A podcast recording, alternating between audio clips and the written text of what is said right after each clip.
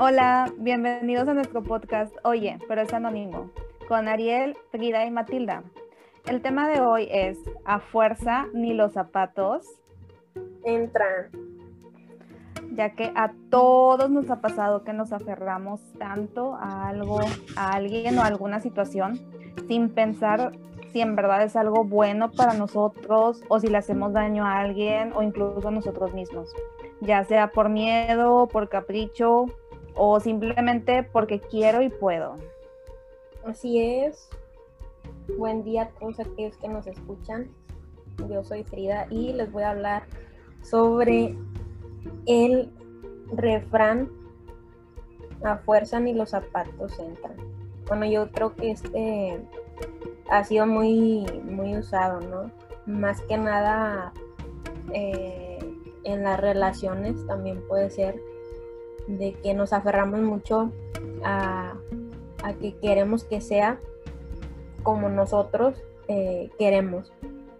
Y pues ahí van muchas, muchas cosas este, incluidas.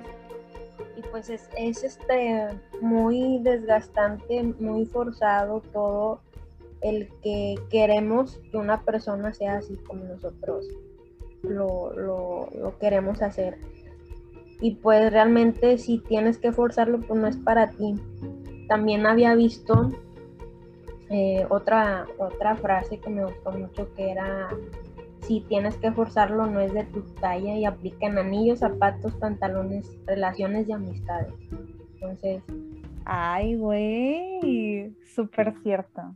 Sí, o sea, no nada más pues puede ser para las, las relaciones y para para las cosas. O sea, también hay, hay amistades y pues nosotros los seres humanos somos pues bien, bien aferrados a, algo y a veces pues también es por puro, puro egoísmo, ¿no? De que eh, también tenemos enseñanzas de que si tú quieres eso, pues tienes que luchar hasta conseguirlo, ¿no? Y a veces pues llegamos hasta invadir el espacio de alguien más.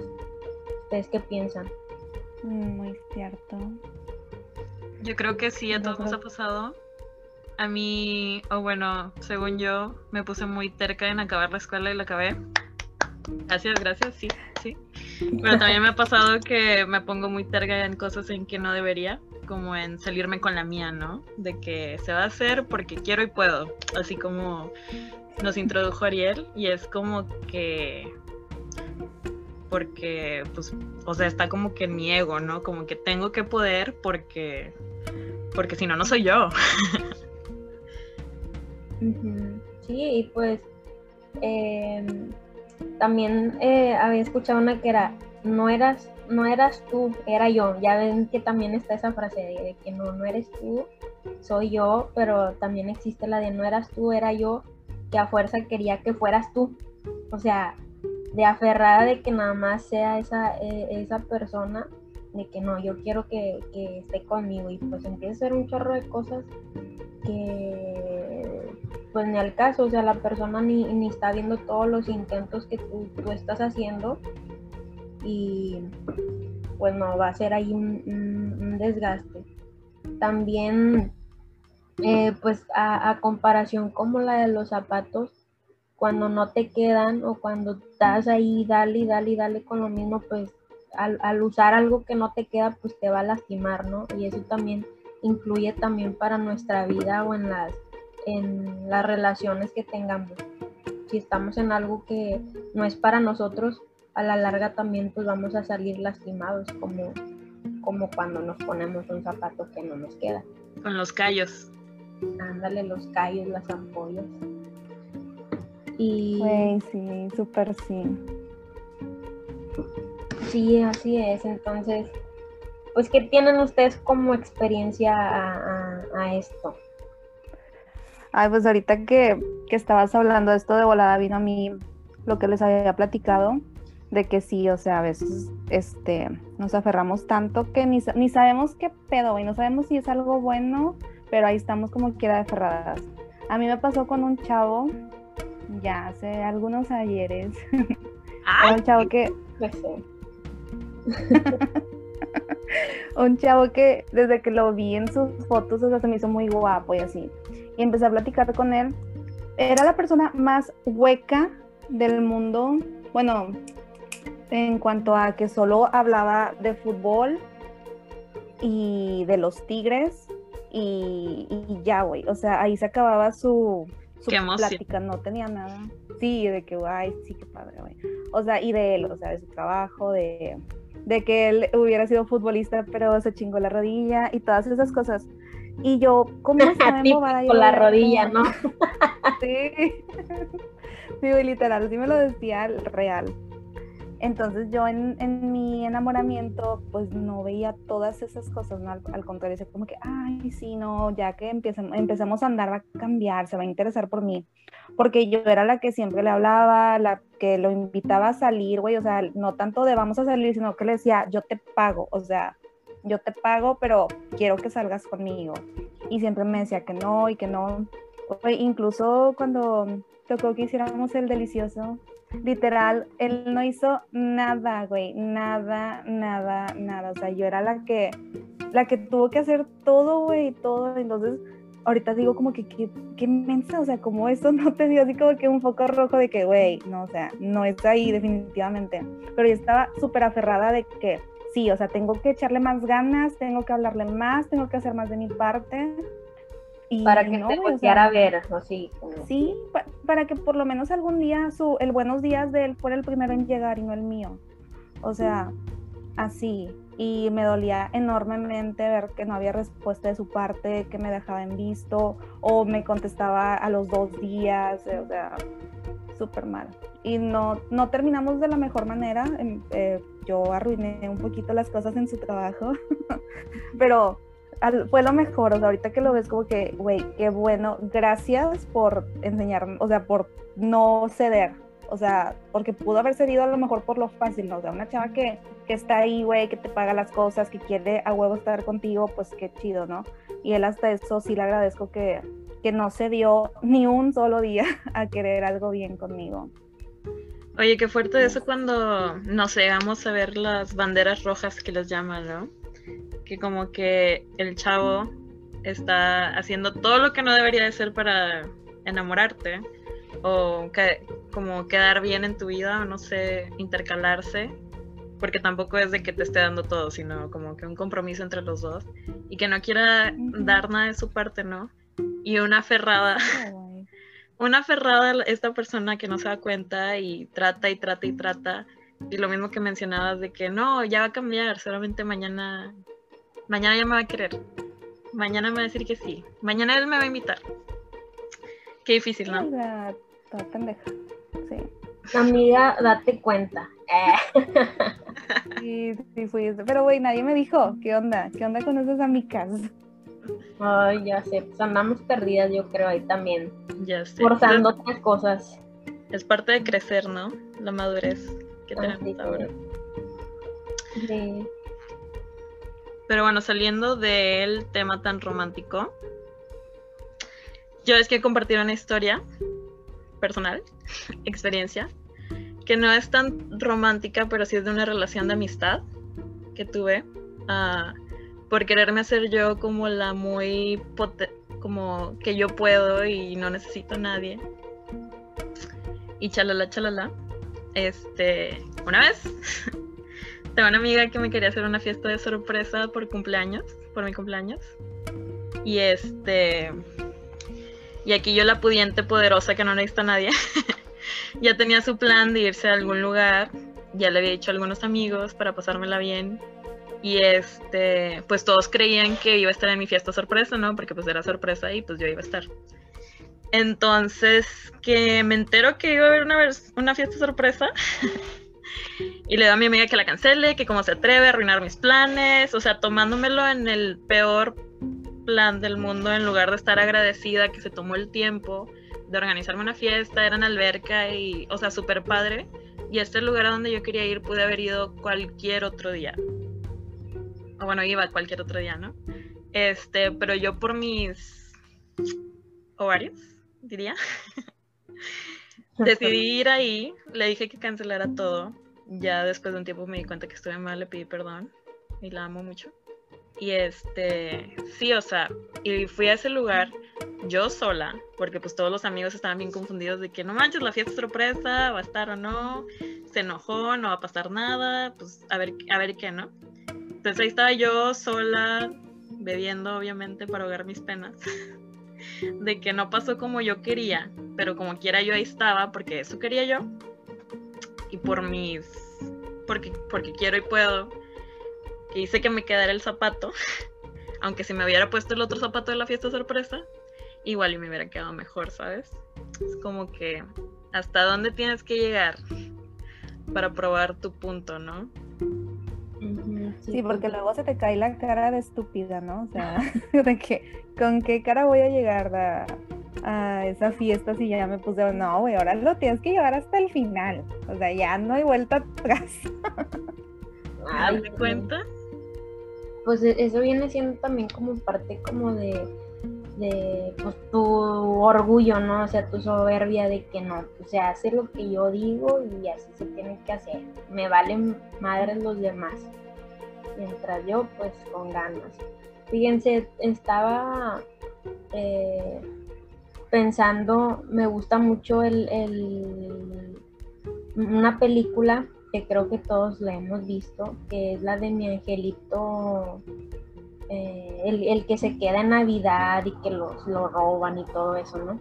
Que él hace ahí toda una, una estrategia para que no lo, no lo roben.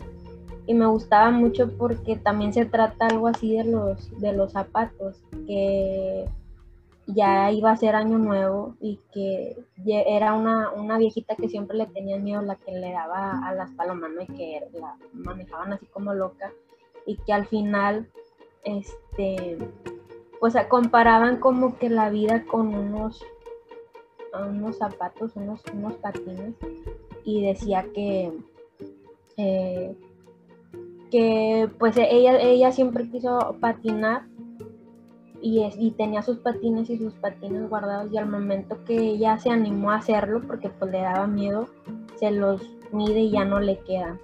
Entonces a veces también eso puede aplicar en esto, ¿no? O sea, de que a la fuerza ni los zapatos también cuando es demasiado tarde, también para cosas buenas, si no lo haces a tiempo, pues se te puede pasar el tiempo y no lo haces. Es algo que nunca me había dado cuenta, como que he visto la película, pero no, una novela que no quiere ver.